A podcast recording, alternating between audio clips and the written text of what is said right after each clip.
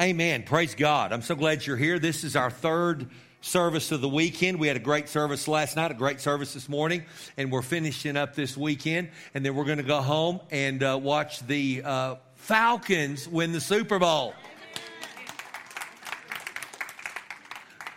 I don't actually have a dog in the fight, but you know, amen. It's all right. We're going to have a good time. Praise God. Hey, this is my fourth week, and I've been talking to you about God's prophetic promises for you, God's prophetic promises for you and your family.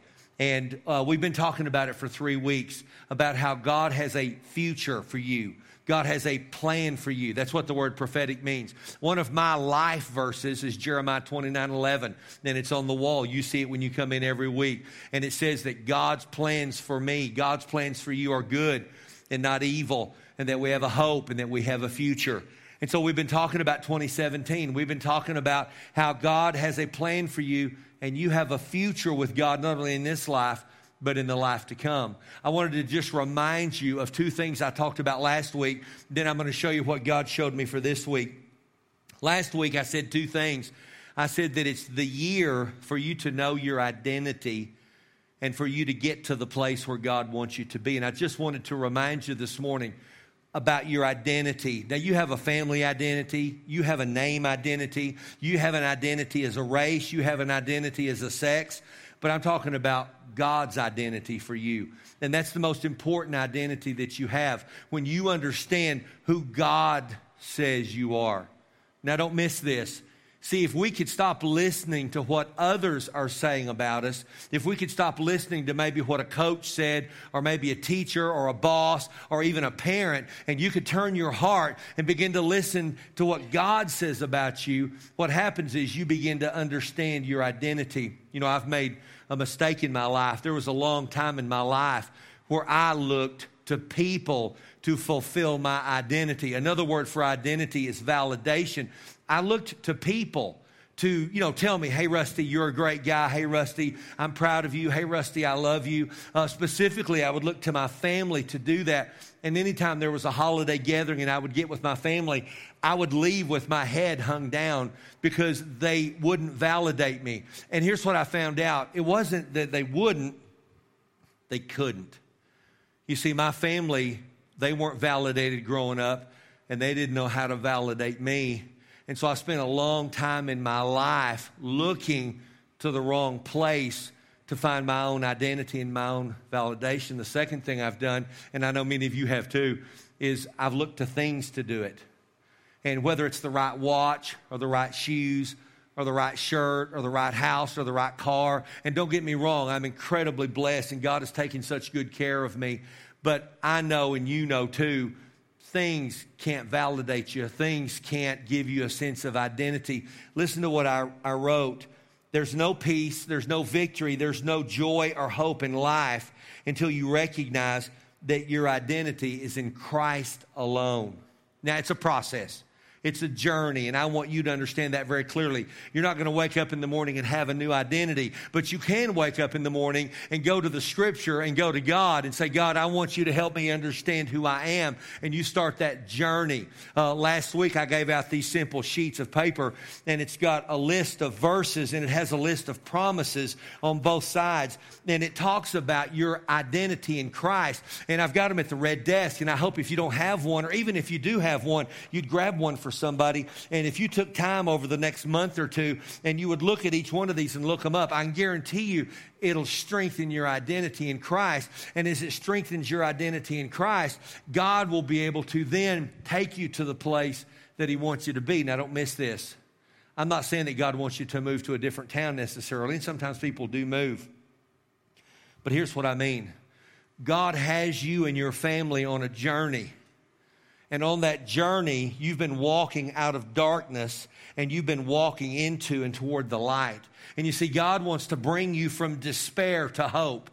God wants to bring you from brokenness to wholeness. Listen, the life that you dream of, the life you hope for, the life that you wish could be true, God wants that life for you also. And He wants to take you on a journey through the days and through the years to that place. You know, one of the things we have here in Tulia we have an incredible medical community. and we have a brand new clinic, and we have a great hospital, and we have great medical staff and medical care here. We're really blessed to have it here. God's been so good to us. And if I went down to the clinic tomorrow and I went in and went up to the desk, and, and most of them in there know me, and they said they would say, Hey, Pastor, what are you doing? Well, hey, I just want you to know this morning that I want to be a doctor, and so I just want you to put me to work somewhere. Well, yeah, you're laughing because you know that wouldn't happen. And the reason it wouldn't happen is because I don't have the training to be a medical person. And it's silly. Uh, they would pick up the phone and say, Miss Vicki, you need to come down here. Rusty's down here and he needs help. Right? And if she wouldn't go, they'd call uh, the sheriff. Mr. McCaslin, would you come down and get Pastor Rusty? Something's wrong with him, okay? All right, here's the thing I want you to see in that example. It's the same way in the kingdom of God. Here's all I want to ask you to do. I just want to ask you to stay on the road, keep growing, keep reading, keep learning, keep praying. And you know what's going to happen? You're going to move into your identity. And as you do that, you're going to move into the place that God wants to bring you and your family. Now, I want to show you the next thing this morning that God stirred in my heart for you. I also said last week that God wants to give you the grace this year to forgive. Now, let me talk to you for just a moment. I know there's some of you here and you've had things done to you, you've been around situations that you think if I knew, I would understand. Pastor, I don't even know how to forgive. I don't even know where to start. I don't even know where to begin. In fact, my situation is impossible. But here's what God said He said, I'm going to give you the grace. So, what does that mean? Well, here's what it means God, I don't know where to begin. I don't know how. Now, I'm not saying that you go to that person. All right, that person could even be deceased. I'm not, I'm not advocating that. What I'm advocating is if you don't know where to begin or how to do it or where to start, you just say, Jesus, Pastor said that, right? Pastor said that you'd give me the grace to help me forgive. And I want you to show me how to do it. Then he said this morning that God wants to give you the grace to fight. The grace to fight. Now, I'm not talking about a fist fight. I'm not, I'm not talking about a physical fight. Anybody can fist fight, doesn't mean you necessarily win. That's not the fight I'm talking about. I'm talking about that spiritual fight in your life. Listen, you have an enemy, but do you know what? Most Christians don't live like they do. Most Christians don't even recognize there's a fight going on. You know, we live in a dark, evil, broken world. You saw a glimpse of it on that video this morning. But here in America, for all, all points and purposes, we're protected from it. Now, I know there's bad things that happen in America. I know there's bad things that have probably happened even to some of you. But by and large, we're protected from the evil in the world. But you still have an enemy. And here's what God said I'll give you the grace to fight the enemy off your life. What do you mean, Pastor? Here's what I'm asking you to do I'm asking you to, if you will, draw a line in the sand in your life and decide that the devil is not going to have you, he's not going to have your marriage, he's not going to have your kids, he's not going to have your grandkids, he's not going to have your job, he's not going to have your health, and that you begin to decide to resist darkness in your life. Now, I want to read to you this morning out of Ephesians chapter 6. Then I'm going to read 10 through 13 out of the New Living Translation, and it'll be on the screen. Listen to what the first three words say a final word. Now, I love that. Okay, it's almost like as if you and I are going out to battle, and we are going out to battle. As we go out into our week and into battle, God says, Hey, I want to give you a final word. It's like the general saying, Hey, listen to what I want to tell you. Listen to what he says. Be strong in the Lord and in his mighty power. The King James says, the power of his might. Be strong in the Lord and in his mighty power. And I don't miss this. Listen, God's not asking you to be strong, He's asking you to be strong in Him. See, Christianity is not about you standing your ground and you're gritting your teeth and you're going to be tough. It's not about that. That doesn't work anyway. You, we know it doesn't. He says, I want you to be strong in me. Be strong in the Lord and his mighty power. Put on all of God's armor so that you'll be able to stand firm against all the strategies of the devil. Here's the next thing I want you to see the devil has strategies against you. You see, there's a kingdom of darkness, and that kingdom of darkness is coming against you, whether you recognize it or not, whether you even want to believe it or not. The kingdom of darkness is coming against you. But God said in His Word, I'm going to give you strategies, I'm going to give you strength, and I'm going to give you the grace to fight and to come against darkness in your life. Listen to what it continues to say. For we are not fighting flesh and blood enemies. Stop right there. Oh my gosh. Now, let me help you here. This truth has so changed my life. Your enemy is not people. You see, your enemy's not your wife. Your enemy's not your husband. Your enemy's not your teenage daughter. Your enemy's not your boss. Your enemy's not the lady that lives next door to you. Excuse me.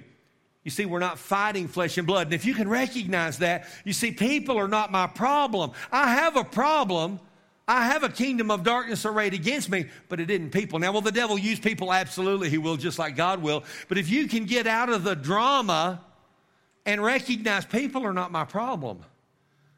That I have an enemy and God's going to help me fight him and get him off my life. And let me continue to read. It says, We don't wrestle against people, flesh and blood, but against evil rulers, authorities of the unseen world, against mighty powers in the dark world, against evil spirits in heavenly places. Now, I want you to notice something very powerful in this. If you didn't know better, that says there's a kingdom of darkness and that it's organized because it lists ranks in those verses. There's a kingdom of darkness, it's organized, and they are planning schemes against you. Well, my gosh, Pastor. You know what that makes you want to do, right? What makes you want to do what I want to do? Dear God. Right? Lord Jesus, I'm not even going to get out of bed in the morning. I'm going to stay under the covers and I'm going to hide.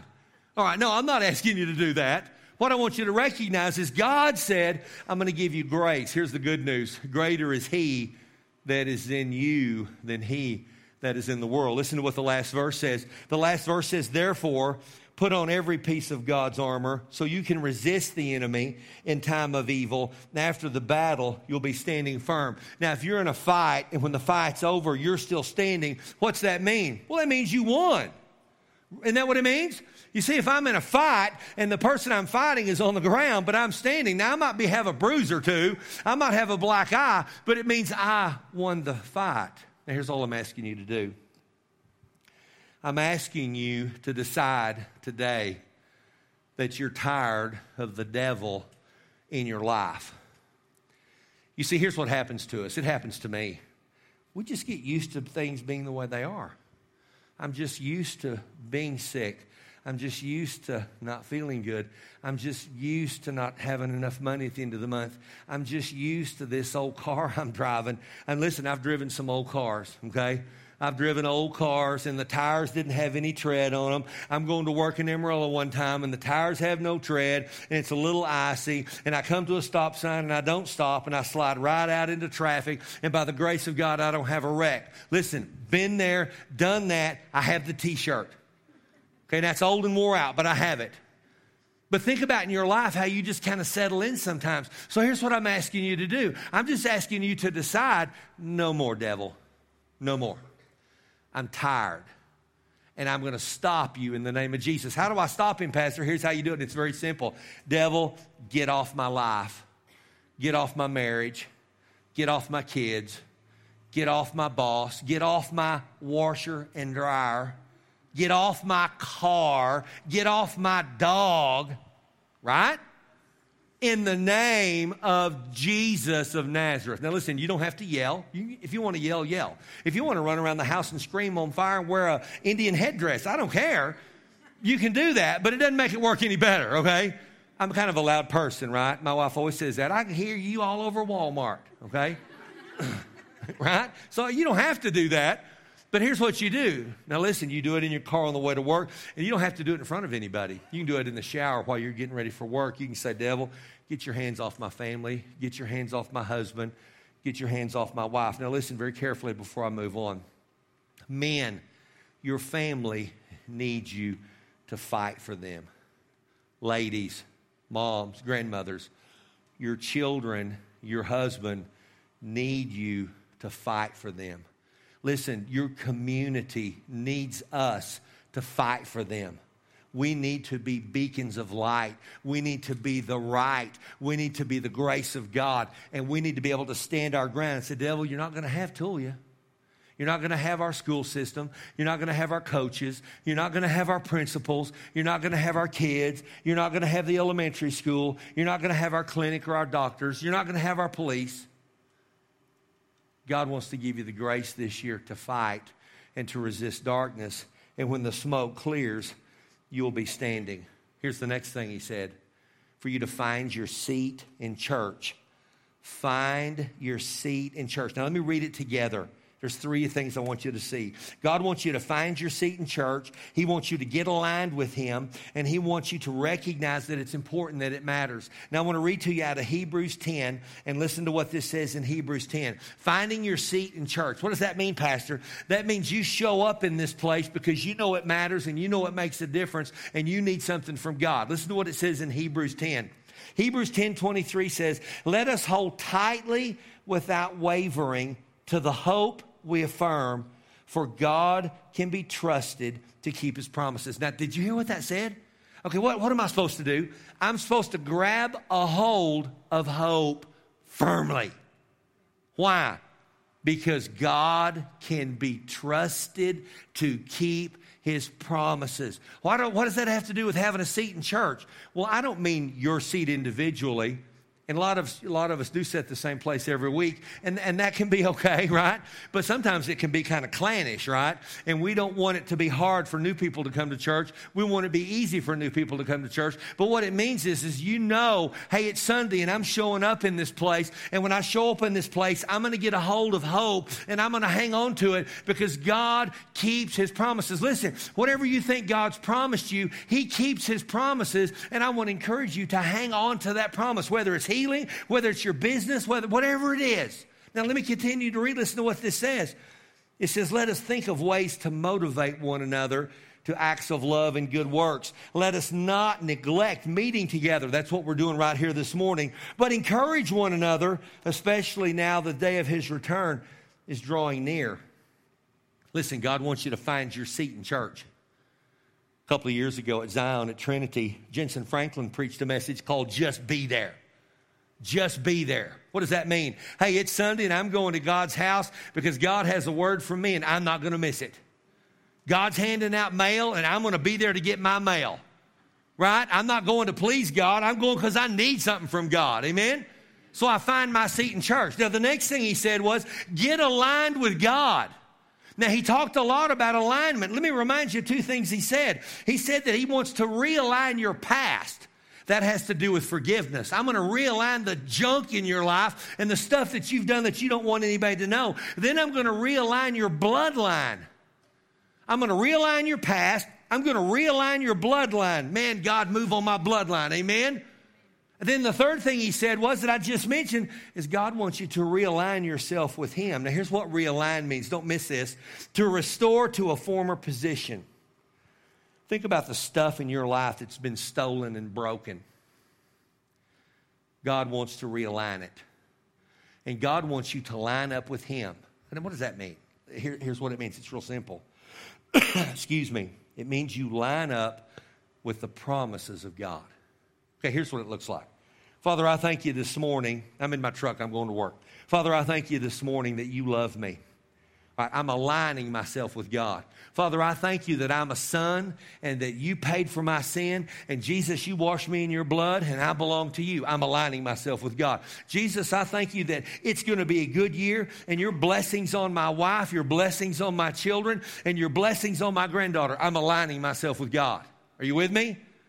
Instead of, what's the other way? Oh, it's Monday. Dear God, right? And we gripe and we bellyache, what do we find out? No more Eeyores, right? We're not pessimistic. Um, what am I doing? I'm on this journey called Christianity. I'm lining myself up with the Word of God. I'm saying what God says about me instead of what my mama says about me or my dad says about me. Are you with me? Now, I'm going to give you one simple little story. I've been wearing my hair like this for a while, pretty much out of just necessity, amen? I mean, But there was a time I had quite a bit of hair back in the day, and I cut it off pretty short. And my mom said, Oh, your hair is so nice. I wish you hadn't cut it off. That makes you look like such an idiot. Yeah, and I, now she's in heaven, and so it's all good. I'm gonna see her later, and, right? And I'm not mad at her, but you know, it, it, in other words, what she's saying and what God says is totally different. And She didn't mean anything by it. Sometimes the things that hurt the most are when people say things they don't mean or they don't realize they're doing it. Amen? So you recognize, hey, I'm going to align myself with God. Now, here's the next thing I need you to understand it's more important than you know. I'm so grateful you're here. You being here is more important than you know. A couple of things happened this morning by you being here. First off, you're setting aside time to worship God, and you're acknowledging, I'm not God, there is a God, and I'm going to set aside some time on Sunday morning and I'm going to worship Him. And so you've humbled yourself by being here. Then when you come in here, you get in God's presence. The Bible calls it the anointing, the presence of God when we gather together. And you can find healing. You can find peace in your mind. You can find hope. You get an opportunity to sing songs and to worship God and lift your hands and lift your heart and humble yourself. You have an opportunity to give of yourself financially. You have an opportunity to pray for each other. And then you have an opportunity to hear truth. It's more important than you know. In fact, I, I hope you don't think I'm stretching it too far. It's really life and death. Listen, if we don't know Christ as our Savior, the Bible says that we're damned for eternity. So it matters not only in this life, but in the next life. So it matters more than you realize. Now, I just don't want you to miss this. Find your seat in church, get aligned with God, and realize it's more important than you know. Here's the last one be aware of going through the motions. Now, I want to read to you out of Matthew, excuse me, Matthew 15 8. Listen to what Jesus said. These people honor me with their lips, but their hearts are far from me. Now, I'm not saying that's you. Here's what I want you to see. What did he say? Be aware of going through the motions. I need somebody to hand me a chair. Can somebody, Dylan, can you do it? Can you hand me that chair right there, brother? Excuse me. All right, we all know we're capable of going through the motions in any area of our life, right? If you've been married for very long, you can go through the motions. What does that mean? That means my heart and my mind are really not in it. I'm just kind of going through the motions. All right, what did he say? He said, hey, find your seat in church and don't go through the emotions. Now, I'm not talking about physically, I'm talking about in your heart. All right, so instead of showing up in church and you kind of just like, you know, right?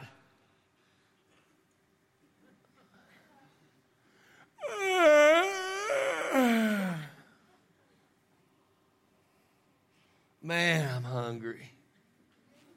Right? I'm not picking on anybody.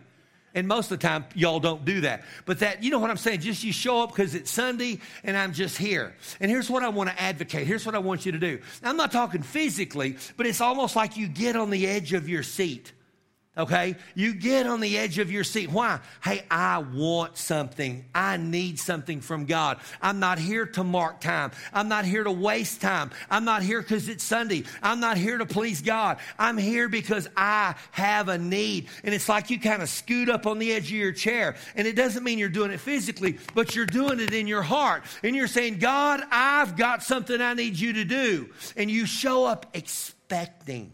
You see the difference? See, instead of showing up with just kind of going through the motions, you know, oh man, you know, if I had somebody here, I'd put my head on their shoulder. You know, just kind of, man, you know.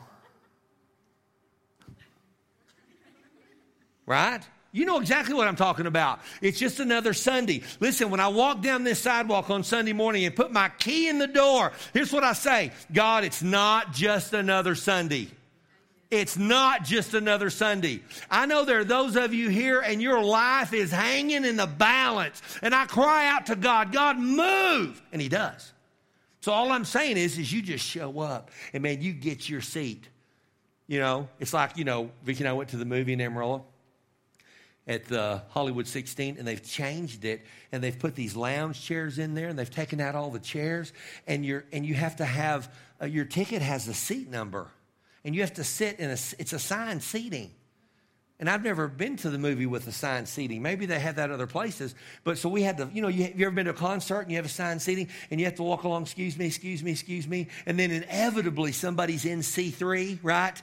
And you have to say, I think I'm in C3. And, and you know, they weigh 275 and bench 500 pounds. And you have to say, You're in my chair, bro. I'm in C3. Right? You know what I'm saying?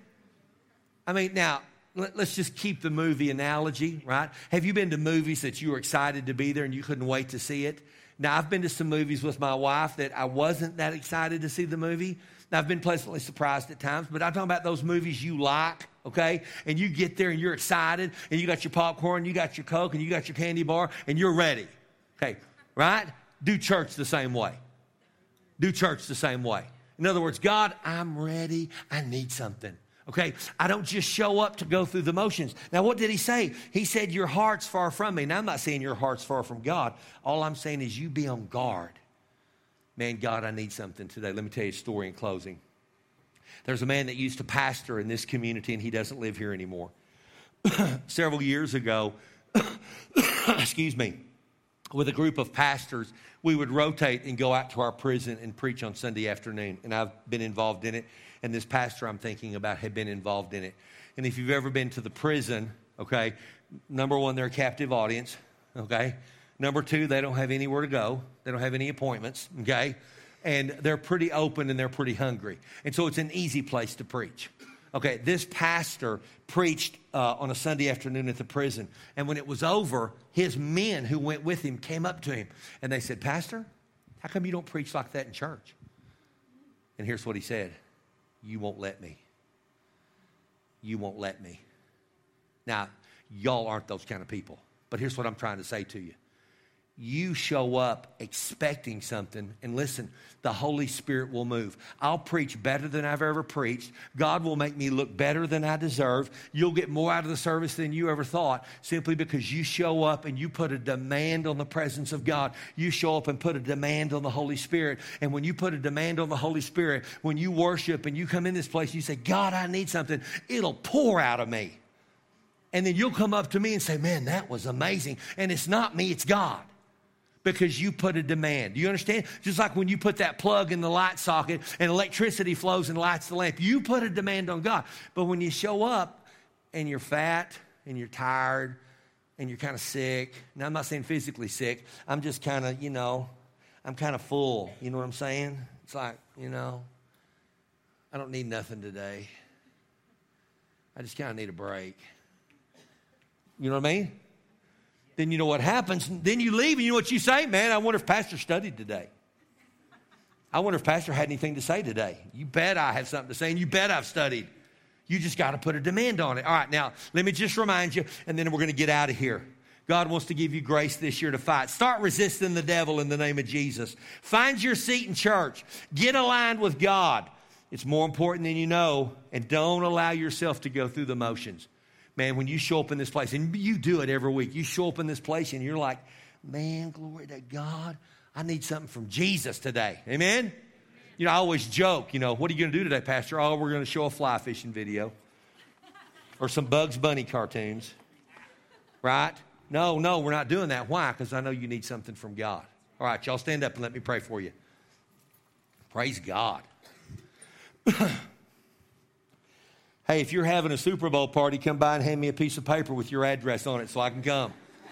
All right, I'm going to do a lot of grazing today, so you got to let me know, all right? Okay, Father, I love you. I'm so thankful for this great group of people, this amazing body of believers.